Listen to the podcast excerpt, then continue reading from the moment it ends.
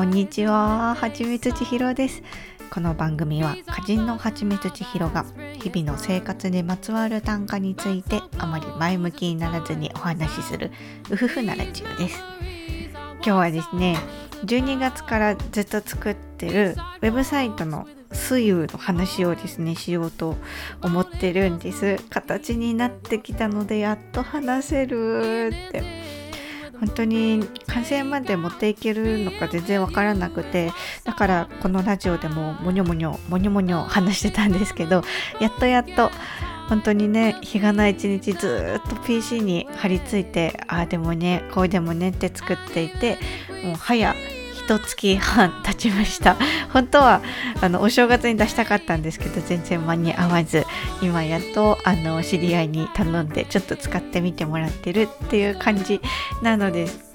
ね。その一日中家にいるからその昨年末に植えたベランダの寄せ植えをたまに眺めてほっとして作業をするっていうのをしてます。えー寄せ植えって言ってもこの小さいハンギングバスケットに1種類ずつ花の苗をズボってこう植えただけただそれだけ。本当のその寄せ植えといえばこうリーフを添えたりとかいろんなねこうおしゃれな工夫が必要なんですけどそういうことはしてない。同じ種類のやつを2株同じバスケットに入れてるだけっていう。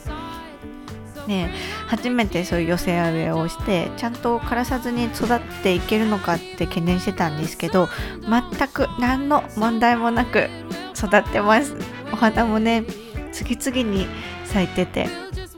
で今まであの切り花を買って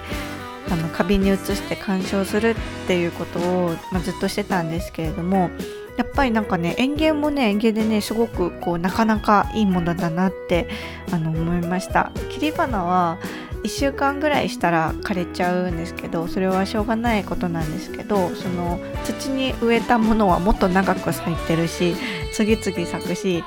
あの楽しい で2日に一度の水やりもですねホースをつなげて「えいや」ってやってベランダにそのホースをね放つのが少々めんどくさいですけどでもやり始めたら楽しい。なんか話しかけちゃうお花に「今日も綺麗だね」ってやっぱ言っちゃう言っちゃうです。暖かくなったらデッキチェアとか置いて読書したいなって考えてます。ここで一緒水やりは面倒だけど水やりのできる人なら安心でしょう。水やりは面倒だけど水やりのできる人なら安心でしょう。58回目のショートショートハイドロマグで I need to know「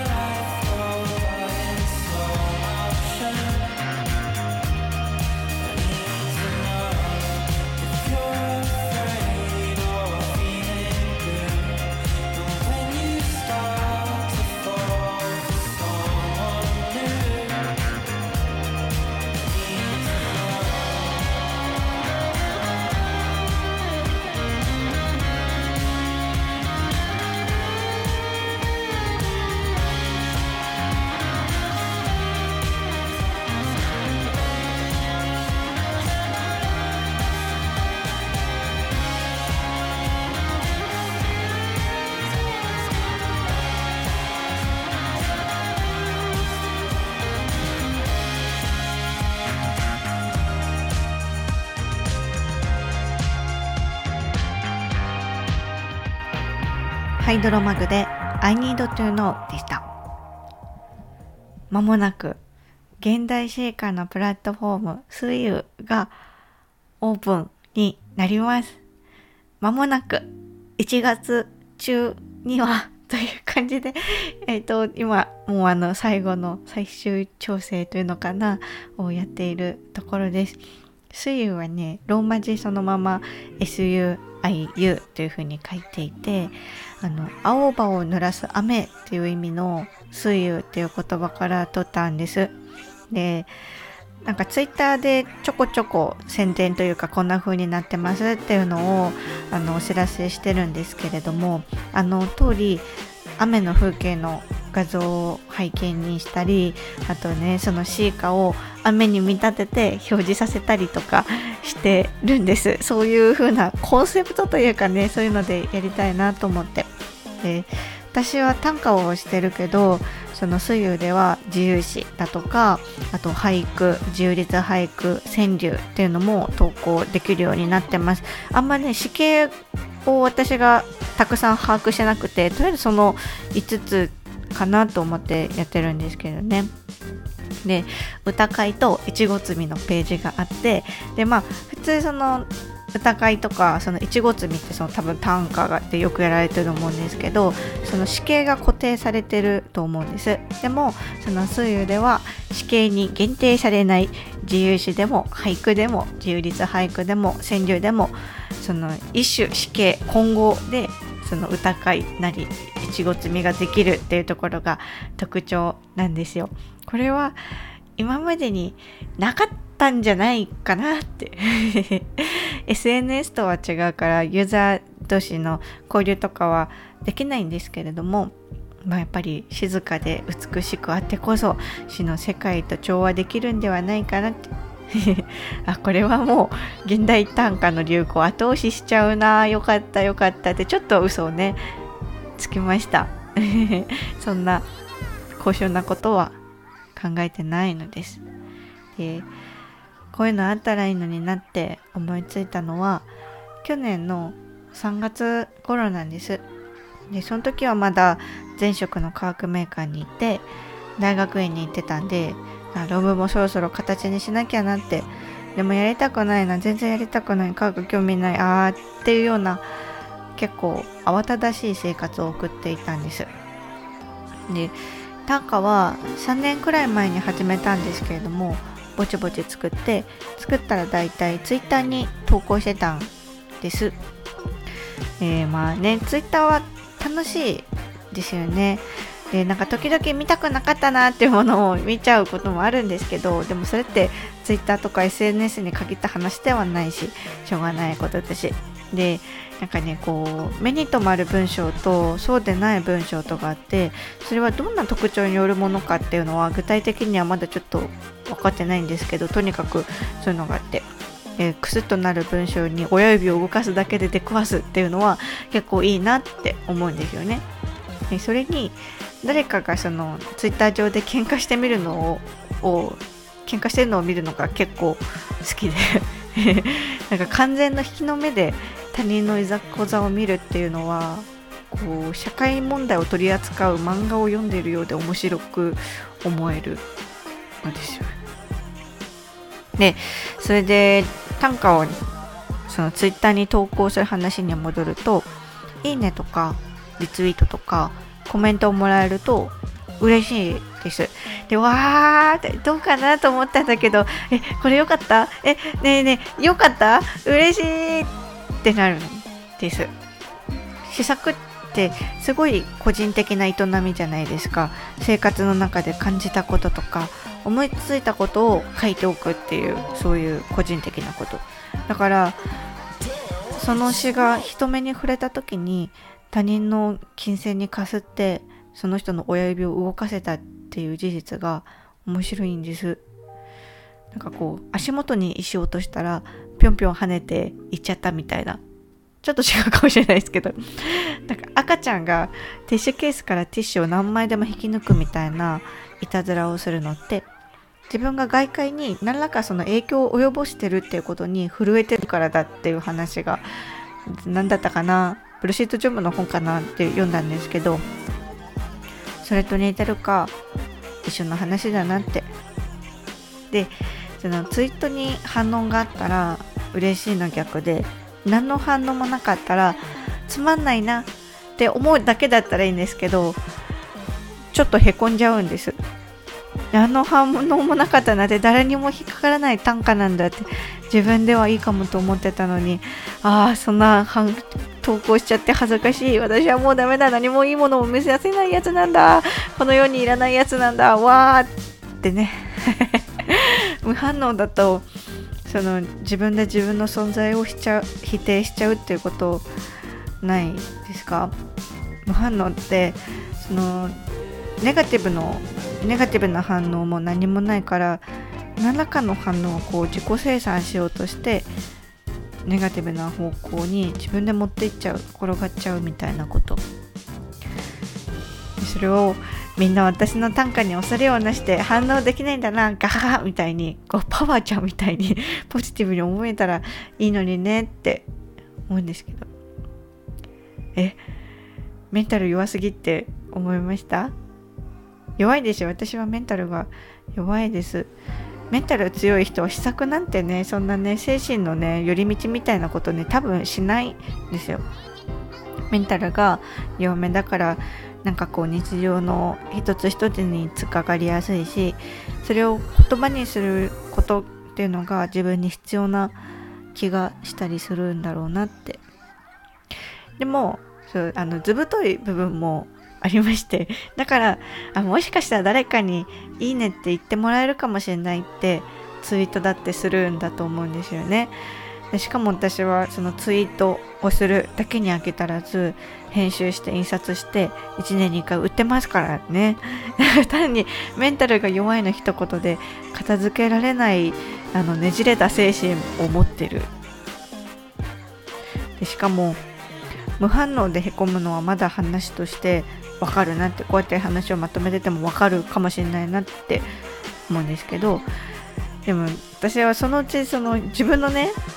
もらうそのいいねの数の平均を計算してそれより多いと丸。ハッピー。で少ないと×ダメダメだって。判定するようにすらなってしまったんですよね。そのいいと言ってくれた人とか。そうではなくてその数で捉えていて。失礼だし。自分で味気ないものにしてしまっていたんです。れって一体何様なんでしょうね。なので一体いくついいねがつけば満足するんでしょうねそういう状態って。でそんなに必死に短歌これしかないってそういう風にかけてるわけでもないのにただ作って生まれた短歌が作った本人に丸抜で判定されてるなんて。何のために作ってるわけではないですけどでもそんなことのためにやっぱり短歌を作っているわけではないはずで。だから私は私自身も私の短歌もいたたまれなくなっちゃったんですよね。それで作ったのが水雨なんです正し作をして発表できる。反応は一切得られない。そういう場所が欲しかったんです。そんなに反応のあるなしに一喜一憂するならノートに書いてどこにも発表とかしなければいいのにって意見もあると思うんですけれどもね。でも私は作ったら人に見てもらいたいから。だから反応があるかもないかもわからないだとそわそわしちゃうんですけれど最初から反応が得られないっていうのを前提にしてたらのびのびと試作してのびのびと発表できるかもってだからねこれはシーカを広めたいとかそういう高尚な話ではなくて自分のいたたまれなさを解消する場所をこしらえたっていう話なんです。これは。いや背景ダサって。背景めっちゃダサいですけどでも本当にこんな感じ。えー、水は試作して投稿して表示されてあとはシーンっていう場所なんです。だから賞にもバンバン出して新聞にもバンバン出して批評バンバンもらって自分の作品を叩きまくって成長してやるぜみたいな人には本当につまらない場所かもしれないし私もなんかなんだろういいのかなって思うことがたくさんあるんですけどそんなだからこう中毒性とか癖になるってこともないだろうからあまり人は集まらないかもしれないんですけど。それでもねたくさんの人に使ってもらいたいなって思うんです。そしたらたくさん読めるしたくさん読めたら発見もあるだろうしそれだけの場所なんですけど。どうやったって私は自分のやってることに自信がなくてそれでも何かにこう突き動かされてそんな気がして作ってるんですけど。これでお金儲けしようとか全然考えてなくてそんな作りにはなってないし。ね。だからそうあの、作りながらこう思ったんですけど Twitter とか SNS って利用無料ではないですか。でやっぱりでもサーバー借りるにもまあちょこっとでも費用はやっぱりかかるですよね。でその費用を補填して継続していくにためには広告を入れるか利用料を負担してもらうかのどっちかでだから知ってる人だけの内輪のコミュニティの場所を提供するって運営からしたら全く利益が上がらないことなんですよね。だから関わりのない人のツイートをおすすめかもって流して広告を流して注目されるっていうことをユーザーにこう意識してもらうためにインプレッション数を表示させたりってするしかない。だよな。やっぱそういうこう新しいことをしつつっていう風にするしかないんだって。だからねこうただだから公共事業みたいに思ってたんですけど違くて一般企業の一つの事業なんだなってそういうのもやっぱり自分がこういうのを作る方に立って初めてそう思った。自分のいいところというかいいんじゃないかなって思ってるところがあってそれはものづくりの動機が結構純粋なところなんですけどあった方がいいかもって思ったものを作ってるです。でもちろんそれをその持続可能にするためにはどうしたらいいかって考えられなきゃダメなんですけどそれは一旦置いとくとしたらやっぱりいいところだと思うんです。何より作ってて楽しいから。でスイは今知り合いにユーザーテストをお願いしているところでして1月中には、うん、正式オープンできそうですリスナーの皆さんあなたとあなたとあなたあなたとあなたとあなた、あなたとあなたとあなた、ふるって使ってくださいね。使ってみてください。ここでいいしょ。なくってもいいじゃんかって、そうだよね。君はそのうち傷つけばいい。なくってもいいじゃんかって、そうだよね。君はそのうち傷つけばいい。エイブスでファニーシングアバウトラブ。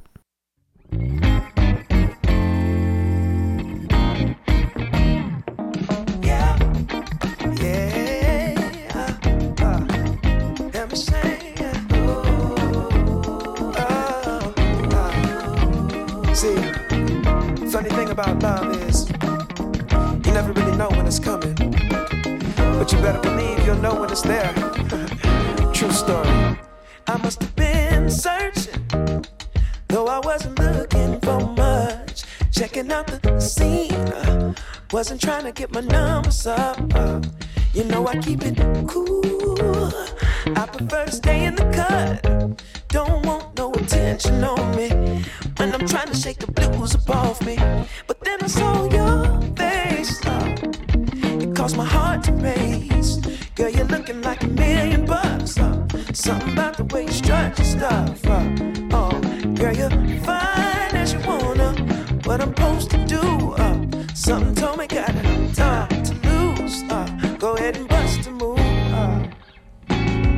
Funny thing about love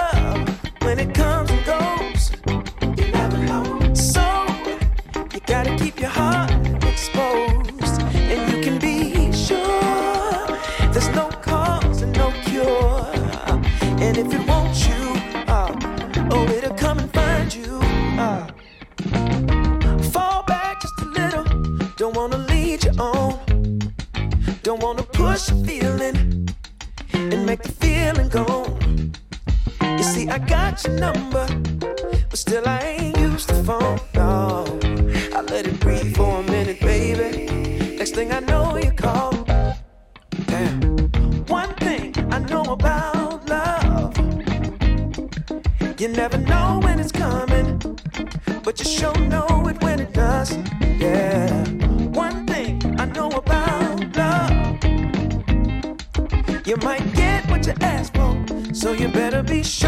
What you want. Oh, yeah. Oh, yeah.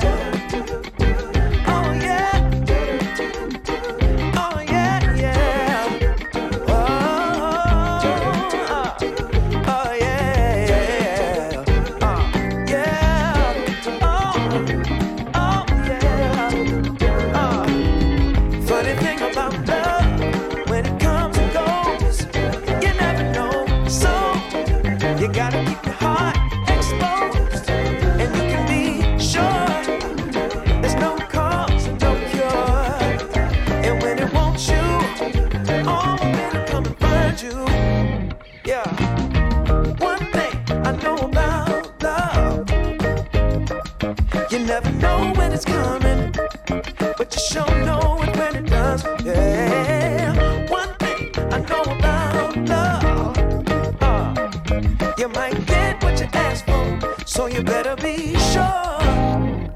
ブスでファニーシングアバウトラブでした。年末からですね、ちょっとずつ岸辺露伴は動かないを見てるんです。知ってますか？岸辺露伴。あの、ジョジョの奇妙な冒険っていう漫画の第5部に出てくるキャラクターなんですよ。あの、ジョジョの奇妙な冒険ってめっちゃ長くて、今何、8?9? ぐらいまで出てるんですけど、中の5なんです。で、ユイが独尊の漫画家で、ヘブンズドアって、あのスタンド能力のことなんですけど思ってて、えーヘブンズ・ドアって唱えるとその人の人生を本にして読んじゃえるっていう能力なんです。で私はそのジョジョは学生の時に学校の先輩があの全部貸してくれて本当に全部全巻貸してくれてでそのまま就職祝いにあげるよって言われてあのもらったものでずっと読んでたんですよね。だから一応全部読んでるんですけれどもジョジョだと私は一番5部がイタリアの5部が好きで中でもブチャラティっていうキャラクターが好きなんです。で4部だと4部はその岸辺露伴が出てくる回なんですね。あの宮城県の森王町っていうところが舞台の、えーお話なんですけどそこではやっぱり岸辺露伴好きですねキャラクターの中では。あと、しげちっていうキャラクターが好きです。で、それで、あの、岸辺露伴は動かないは、そのジョジョのスピンオフのあのお話なんです。で、漫画家岸辺露伴の周りでいろいろ奇妙なことが起こるんですけど、もう強気で黄金の精神を持ってる岸辺露伴は、あの、ヘブンズドアの能力と黄金の精神を持って様々な困難を乗り越えるっていうお話。それでね、その今、Amazon プライムで1話から見れて、で、今やっと8話までたどり着いたんです。もうね、本当に素晴らしい。本当に素晴らしいです、このドラマ。で、高橋一生氏が岸辺露伴を演じてるんですけど、むちゃくちゃかっこよくて。で、荒木博彦先生の絵って、劇画みたいに濃いのに、高橋一生さんは濃い顔ではないから、その、なんていうか、パッと見、岸辺露伴のビジュアルじゃないじゃんって思ってたんです。でも、駄菓子菓子。高橋一生の岸辺露伴っぷりは最高なんです。もう、岸辺露伴やってなります、ドラマを見たら。で、その、あの、高橋一生がジョジョ立ちをするんですけれども、それも最高で。ねとはね、あの、登場人物の衣装も、こう、制作陣の、このジョジョの世界を実写にしてやるっていう熱いハートが、あの、伺えて最高なんですよね。で、音楽も、あの、なんかストリングスとピアノで構成されてるんですけど、それもすごくこう、へんてこというか、あの、奇怪な感じがしてかっこよい。い。かっこいいしか言ってないけど、かっこいいんですよ。あの、ジョジョってあのアニメもね今までにたくさんあったんですけど私アニメはあの効果音が文字で流れるっていうところにちょっと違和感があってあんまり好きではなかったんですでもこのドラマの「岸辺露伴はあの面白いしこう実写でやれることをやってやるぞっていうので原作をこう解きほぐしてる感じがして大好きなんでした。で岸辺露伴を見てですねあのいろいろ学ぶところというかいいなって思うことがたくさんあったんですけどこの人って絶対こう気の乗らない約束とか絶対しないんだろうなって思ったんです。で面白い漫画を描くっていうところにすごく集中しているから多分そもそも人付き合い自体はしないよなって行きたいところに行って調べたいものを調べてやってくる人に会ってで帰りたいと思ったらさっと帰るんだろうなってそんな気がしてでね最近思うんですけどもしかしたら私人付き合いってあんまり好きじゃないかもしれないです。でなんていうかその人付き合いっていうその言葉そのそのものが物事を複雑化させているではないかとそんな気がしてるんです。こう飲み行こうよとかどこそこ行こうよとか誘われたら誘われたことが嬉しくて約束しちゃうんですけれども。ででもそう嬉しくて約束しちゃうから全部ではないけどその多くがその人に会いたいから会うっていうのではないなってはたと気づいて。だからこう約束の日が近づくにつれてすごくドタキャンしたくなっちゃうんです そういうことがよくあるんですなんかさこう会社の後輩とか先輩とか友達とか兄弟とか親とかいろんな関係性がありますけどその関係性を理由に大事にしなきゃとかって思うとしんどくなりますよね。こう後輩だから優しくしなきゃとか友達だからすげなく断るのもなとか親の気持ちを分かってあげなきゃとか。そうではなくて行動原理がそうしたいからだとシンプルでいいんじゃないのかなって。それに関係性で割り引いて好き嫌いを考えなくてもいいなって。後輩だから先輩だから友達だから兄弟だから親だから好き。っていうか好きなはず。私はこの人のことが好きなはず。みたいに。そう考えて複雑にしてたところってあったなって。本当は好きとかってすごくシンプルなひらめきのはずではないですか。会いたいから会うとか今は会いたい気分じゃないから会わないとか。そういう風にしたいなって。私は結構こうぐるっとまとめて好きだとか思いがちなんですけれどももっとスカンっていう気持ちにも敏感になりたいなって。もっとスカンって思ってもいいんだぞってそう思っているのです。で岸辺露伴もそうなんですけど猫を見てるとこう思考がですね角を曲がるっていうことがなさそうだなってそう見えるんです。例えば猫はもう触るな不快だって時とねえ撫でてねえ撫でてもうやめてって時と遊ぶぞおいパソコン閉じろって時といや寝るし邪魔しないでって時と。なんか猫って絶対あ遊びたいけどあ今飼い主立て込んでそうだからまた後で話しかけようとか 絶対考えないですよ。私岸辺露伴だったらだが断るって断っちゃうんだろうなって。ここで一緒。猫が好き。猫は私がたまに好き。ブラシは好かん。男も好かん。猫が好き。猫は私がたまに好き。ブラシは好かん。男も好かん。今日はこれからですね、久しぶりに遠編みをします。籐を編むのです。で花瓶を保護するピッチャーを作りたいなと思っていて、うまく作れるんかな？久しぶりすぎて。で手芸する時って大体何かこうラジオを聞くんですけど今日は何聞こうかな？最近ですねあのビスケットブラザーズのあの